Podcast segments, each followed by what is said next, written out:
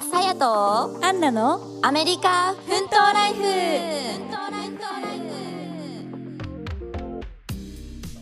こんにちは。こんにちは。アメリカ奮闘ライフ始まりました。はい、始まりましたね。はい、元気ですか？今週も頑張りましょう。元気ですか？はい、元気です、はい、今日もでは早速、はい、今日はですね、まあうん、コロナが落ち着いてきて、多分今年こそ留学に行きたい人ってたくさんいると思うんですよね、うん、そうですね。もうやっぱコロナの時期って状況分かんなかったから、でも今年こそはね、こういろいろ変わってきて、多分留学も行きやすい状況なんじゃないかなと思ってて、うん、ちょっといくつかね、アメリカ奮闘ライフの方でもあの質問とか留学、は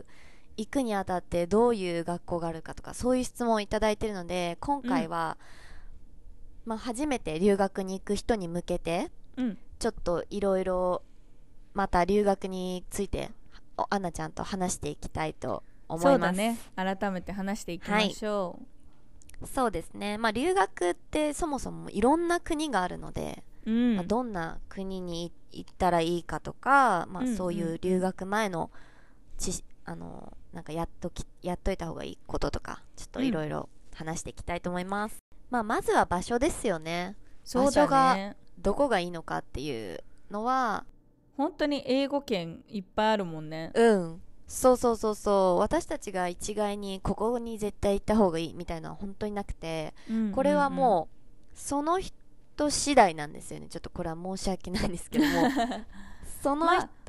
そのバジェットというか、その金額とかの自分の希望とか、うん、そういうのはあるかもね。そうそうそう、だから、うん、あとは気候だったりとか、うんうん、あと英語のアクセントがやっぱ違うので、そうだね、オーストラリアとアメリカでも全然違う、一つの単語で全然読み方違うし、うんまた、ねね、ちょっと、ね、イギリス英語も全然違うし、イギリスとオーストラリアでも全然違うから、うん、自分がどういうアクセントで喋りたいかっていうのも重要になってくるよね、多分ね。それって結構重要だもんね。その、うん、外国の方が日本語勉強するのに標準語を話したいのか、そうそうそう、関西弁話したいのか、沖縄弁話したいのかって全然違うもんね。うん、マジでやっぱ関西にいるアメリカのアメリカの人たち、留学じゃないけど、うんうんうん、仕事とかで来てる人たち本当に関西弁喋るからすごいなと思う、うんうんうん、確かに関西弁で覚えるんだと思って、だから本当にその地域にいたらやっぱりその言葉になるし、そのアクセントになるから、うん、そこは結構私は重要判断かなって思うんだよね。重要基準。そうだね、まあどこの言葉のアクセントが好きかとかもあるよね。自分の好みもあるし、うん、もちろん、うんだからそれはなんかまあ調べて分かることだから、そうだね。うんうん、そういうのをそういうのも考慮した方がいいですね。そうだね。あとは、まあ、おすすめ、その留学初心者っていうか、うん、初めて行く人におすすめなのは、うん、フィリピンとかは結構なんか費用が安くて、うんうん、あの長期留学でも、まあ、留学しやすいっていうのは聞きますね、よく。なるほどね。うん、まあそうまあ私もフィリピンにはちょっと行ったことないんだけど、うんうん、結構語学学校もいっぱいあるイメージ。なんかフィリピン留学みたいな感じで、そうそうそう、多分日本のエージェントもいっぱいこうフィリピンの学校を提携してるところいっぱいあると思うんですけど、うんうん、なんかでもさイメージ的には、うん、あの同じアジア圏だからさ、こう親近感はあるよね、うんそのいきなり海外に行ってっていうより、う、ね、もうなんかこうアジアだし、ちょっと自分たちと近いというかさ、うん、やっぱそうだ、ね、親近感はあるのかなっていうのはあるね。親日だし、うん、治安がどうなのかなっていうのがちょっと心配ですけどね。本当になんか差がありそう、うん、なんかそういう観光地とそうだ、ね、そうじゃないところの差が結構あるのかなっていうのはちょっと懸念点ですね。確かに、まあ、その辺もねしっかりリサーチ自分でしてから決めてもらえたらと思うんですけど、まあ、あくまでも私たちはいろんなこうサジェスションというか、いろんなこうアイディアを ね, そうだねシェアしていきたいなと、うんうん、でもなんか最初挑戦するんだったらそういう飛行機で、ねうんうんうん、何時間以内のところとかの方がもう確かに帰りやすいし、そうだね、行きやすいっていうのはあるよね。まあ、だから短期の人向けなのかな、うん、どっちかというと何年も行くっていうよりかは、うん、そうだね、短期で結構行ってる方はいたね、うんうんうん、友達とかでも半年とかさんかげつとか、ね、とりあえずのみたいな、とりあえず海外をこう、ね、味わってみたい、海外生活を味わってみたいって人にはいいのかもしれない、うんうんうん、なるほどって感じですね、うん、まあだから期間とかそういう自分のあの金額だったりとかそういうのをまず自分で最初に書き出してからこう行き先を考えるのがおすすめかもしれないですね、全体的に、うんうんうんうん、それで結構絞れちゃう気がするな、うん、もしなんだろう社会人の人が今、うんうん、今年こそ行きたいって思ってる方とかは、うん、カナダとかオーストラリア、イギリスはワーホリ制度があるので、うん、そういうのを利用して行った方が、うんうんなんかお得なのかなっていう、学生でもいいんだけど、うん、やっぱりねお金どうせなら働いてプラス語学も経験した方がいいと思うので、うんうん、私はその年齢にじゅっさい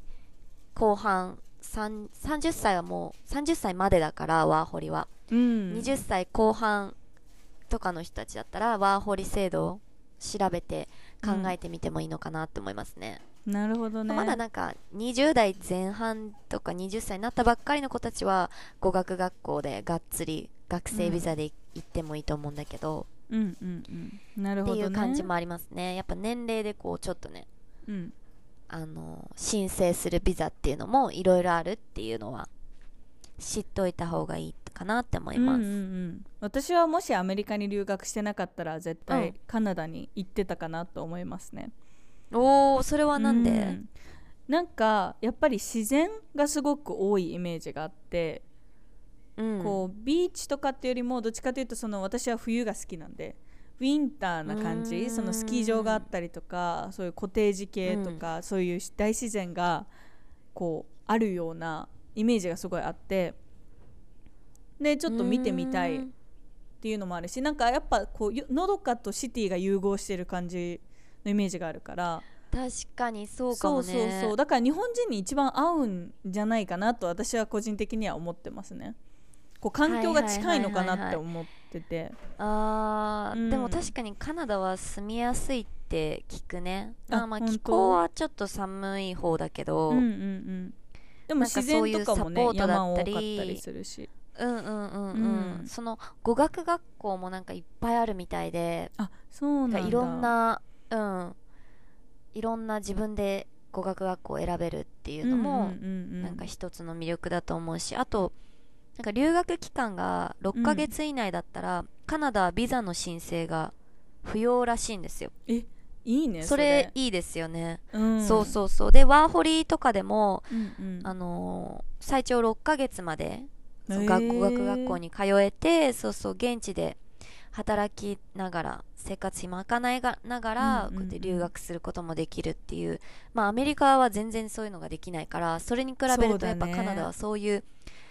か外国人に優しい制度があっていいかなと思いますね、うん、そうそうそう。私の友達も実は最初大学でカナダに行ってたのかな、うん、でそれで現地で結婚、うんうんうん、まあ日本人の子と結婚したんだけど、結婚して、まあ、子供が生まれて、うん、でもなんかその、うん、やっぱ子供を育てるのってすごいお金もかかるじゃない、学費だったりとか、うん、こう養育費だったりとか、うん、だけどそういうのもいくらその、あの日本人だとしてもあのそこで生まれた子供に対しての手当とかがすごい手厚くて、確かね、あ私もちょっとこれあのはっきりとは分からないんですけど、確か私の記憶が正しければ、うん高校生ぐらいまでは全部免除されるって言ってたかな。へえそうなんだ。そうそうそう、だから結構そういうサポートが手厚いっていうイメージはすごいあるかな。 そ, う そ, う そ, うそれはね、うん、聞くね。私も学校でもそうやって、ね、うんうんうんそうですね、サポートが安、ね、安心、うん、エージェントとかも多いイメージだし。なるほどなるほど。最初の留学にはいいかもね、短期でも、ね、いいかもね。ほんとろっかげつだけちょっと行ってみて、うん、好きじゃなかったらまた違うとこトライしてもいいしって、こう試しに行ってみるっていうのありだよね、うんうんうん、ほんとそうだね。ねなるほど。あとは、あとは、うん、ちょっと、まあ、これはあんまり聞くあの私は知らなかったけど、ニュージーランドとかもおすすめみたいですね、うん、英語、まあ、留学初心者の方、はいはい、ただその季節が真逆なので、うんうんうん、そのクリスマスが真夏っていうなんかもう面白いよね。オーストラリアと似てるね。だから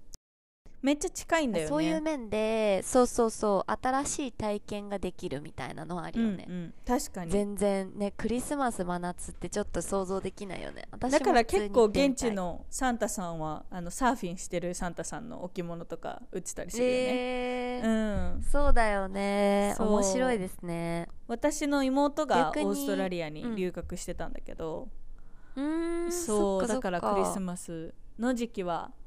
夏だから夏が終わって、うん、日本に帰ってくる時期がちょうどなんだろう春とかさ気持ちいい時に帰ってこれるからいいよね。うんいいね、うん、本当面白いね。なんかそれね真逆ってね普通に、うんうんうん、あの留学生をこう積極的に受け入れてる国で有名らしいですね。そうなんだ。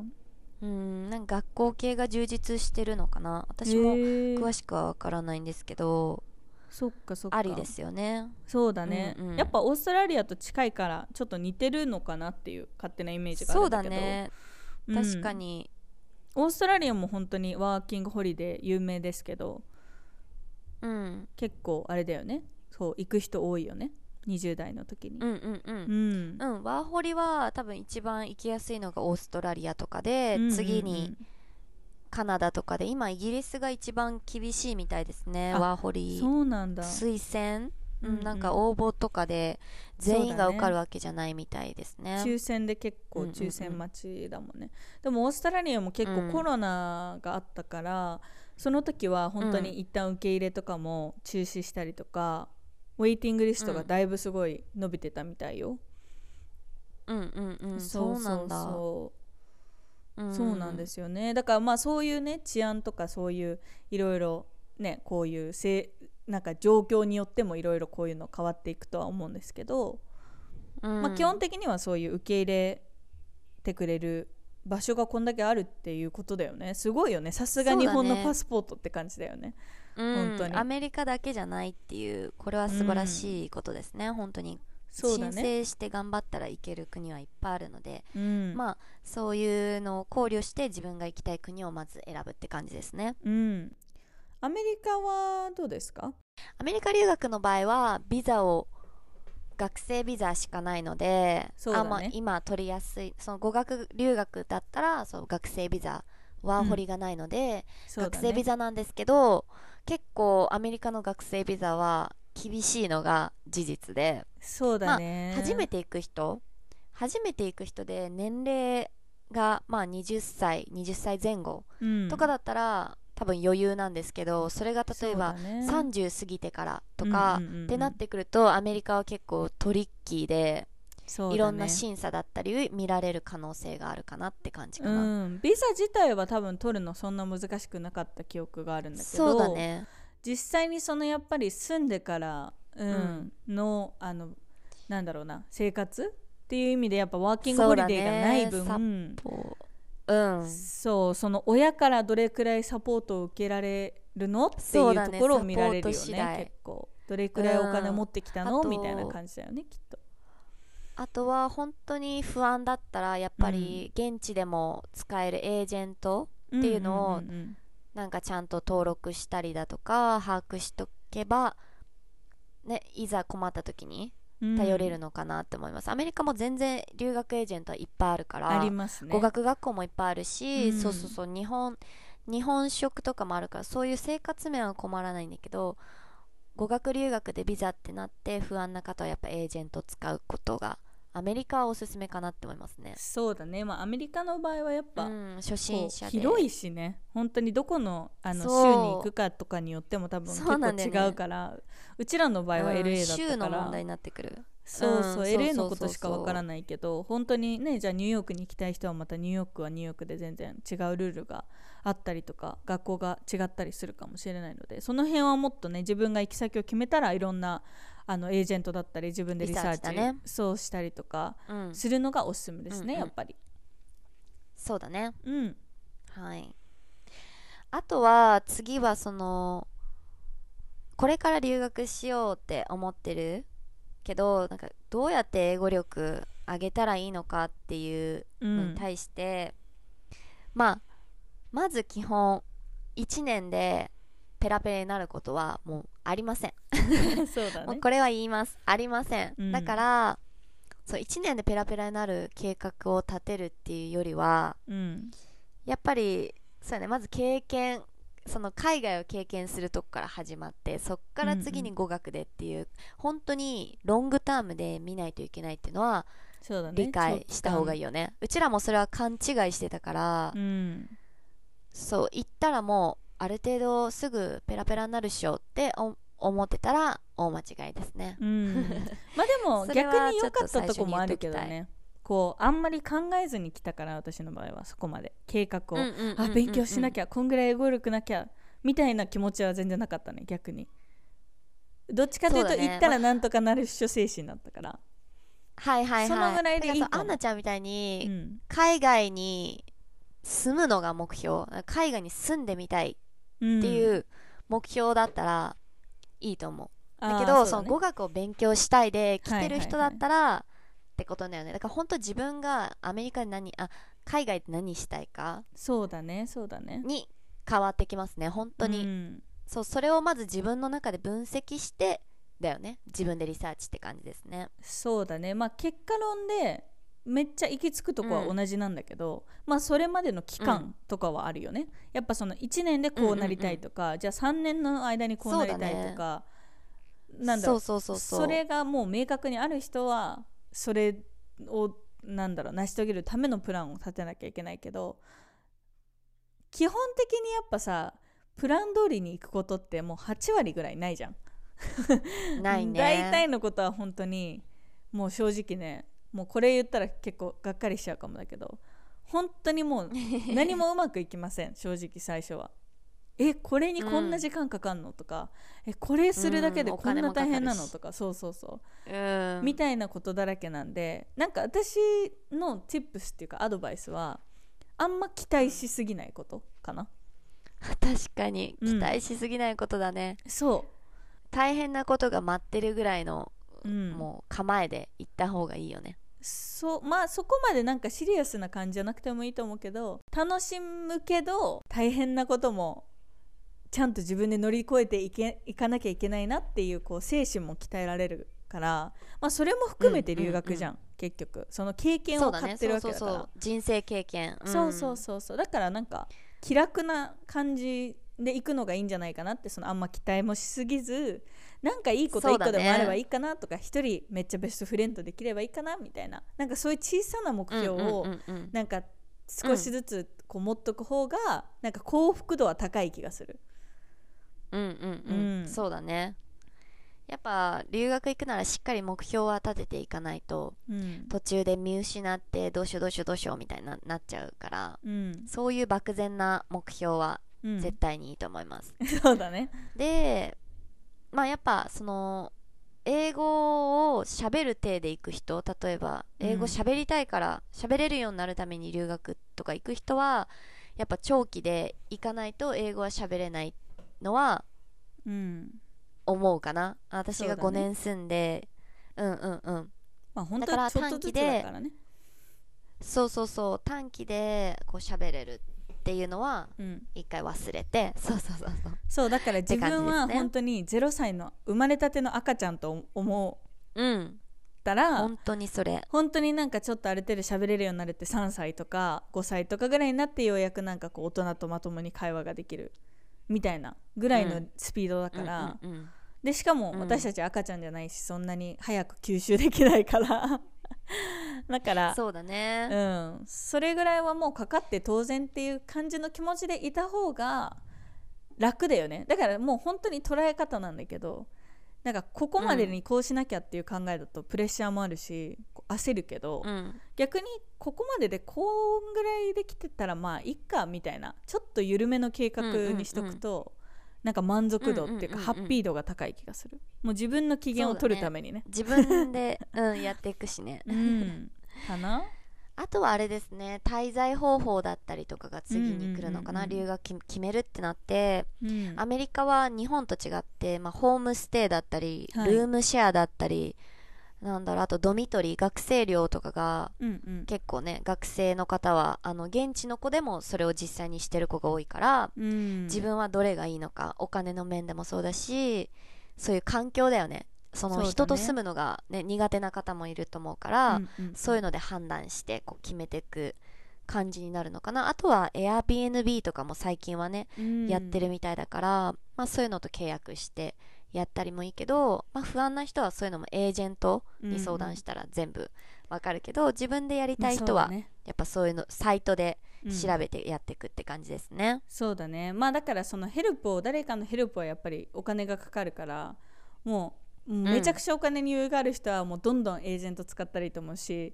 どんどんそういうの、うんうん、あのエアビーとかもいいと思うんだけど、エアビーとかもね結構高いんだよ、うん、最近本当にあの高いね、ホテルみたいだから清掃代とかも取られるし、うん、そのクリーニング代、うんうんうん、ね、清掃代がすごいよね。そうそう、最近爆上がりしてる。あのどれくらいの金額でどれくらいの期間まず行ってみるかみたいなのなんとなく立てて、うん、まあ最初本当にここ行きたいのかな、うん、でもちょっと行ってみたいなぐらいな感じだったらマジで短期であの旅行でもいいと思う。私は最初旅行だったからね、うんうん、旅行でいっかげつそれで見るのもいいよね。そうそうそう、旅行でいっかげつはん エルエー に行って、うん、その観光ビザでねで行って、うんうん、すごいあのいいなと思ったから留学しようってって決めたんだけど、そういう感じでちょっとなんか長期間の旅行みたいなのとかをしてみるのはありだよね。そうだね、うん、あとなんかそういう短期で旅行に来た時とかになんだろう、語学学校ツアーとか あ, あるんだなんかそんなのホーム、うん、そういうのも多分エージェントがやってる企画だと思うんだけど、はいはいはい、そういうのも多分いろいろあるから、うんうん、やっぱまあネットで事前に検索して検索したらそういうホームステイのデメリットメリットとか、うん、学生寮のデメリットデメリットとかも出てくるし、うんうん、やっぱりエージェント通すとやっぱり何でも高いのは当たり前だから、そうだね、それを調べて自分でやれるかっていう、うん、そういう問題にもなってくるし、もう本当自分でまずリサーチが大事ですね。そういうのは、まあ、もちろん私たちにも全然聞いてくれていいので そ,、ね、そこは頼ってほしいんですけど、うん、リサーチはしっかりできる。そうだね、自分でまずは調べてそうそうそう調べて本当にしっかりと決めていく、まあ、自分のね、うん、あの人生だから自分 の, あの、うん、責任で調べて自分で決めるのがまあベストなのかなとは思いますけど ね, うね、うん、はい、そうだからまあそういうツアーとかを利用するのもいいよね、たあの旅行に来た時とかに、うんうんうん、って感じですね。そうですね、まあ、こう見ていくと本当にいろんな場所もあるしいろんなこうやり方生き方があると思うので、まずはね自分が本当にどういうふうにこう行きたいかとか、どこに行きたいか、どれくらいの期間行きたいか、どれくらいの金額をかけたいかとか、まあ、そういうところから自分をリサーチしていくこと、うんうんうんを始めて、そうそうそうそっから決めていけばいいのかなって思いましたね。うん、うん、本当にそう、何からしたらいいか分かんないって人はまず自分が何をしたいか、うん、いいか分かってないから、そうだね、そこだよね。そうだね、うん、そこをあの上からブレイクダウンして、私はこうなりたい、じゃあこうするためにはどうしたらいい、じゃあその次それをするためには何から準備したらいいっていう、うんうんうん、そういう風にブレイクダウンしてったらなんか調べなきゃいけないこととか多分分かってくるから、 そうだね、それでネットを使ってもいいし私たちを使ってもいいし、どんな方法もいっぱいあると思うので、うん、リサーチで、ね、それでして、そうだね、もう全力で自分に合った留学先、うん、そうですねを探してほしいですね。そうですねって感じでね、アメリカ留学に初めて行く方に向けて、うん、ちょっとアンナちゃんとお話ししてみたんですけど、はい、どうでしたかね。いやね、これで、まあ、今年ね、今年こそはってこうコロナ中にずっと思ってた人とかもいるかもしれないので、うん、なんかちょっとでもね参考になったら嬉しいなと思います、うん、そうですね、うん、リサーチからやっていきましょう。はいはい、ってことで今日はちょっと短いんですけどこの辺で終わりたいと思います。はい、じゃあまた来週お会いしましょう。Hi, thank you for listening. Bye. See you next week.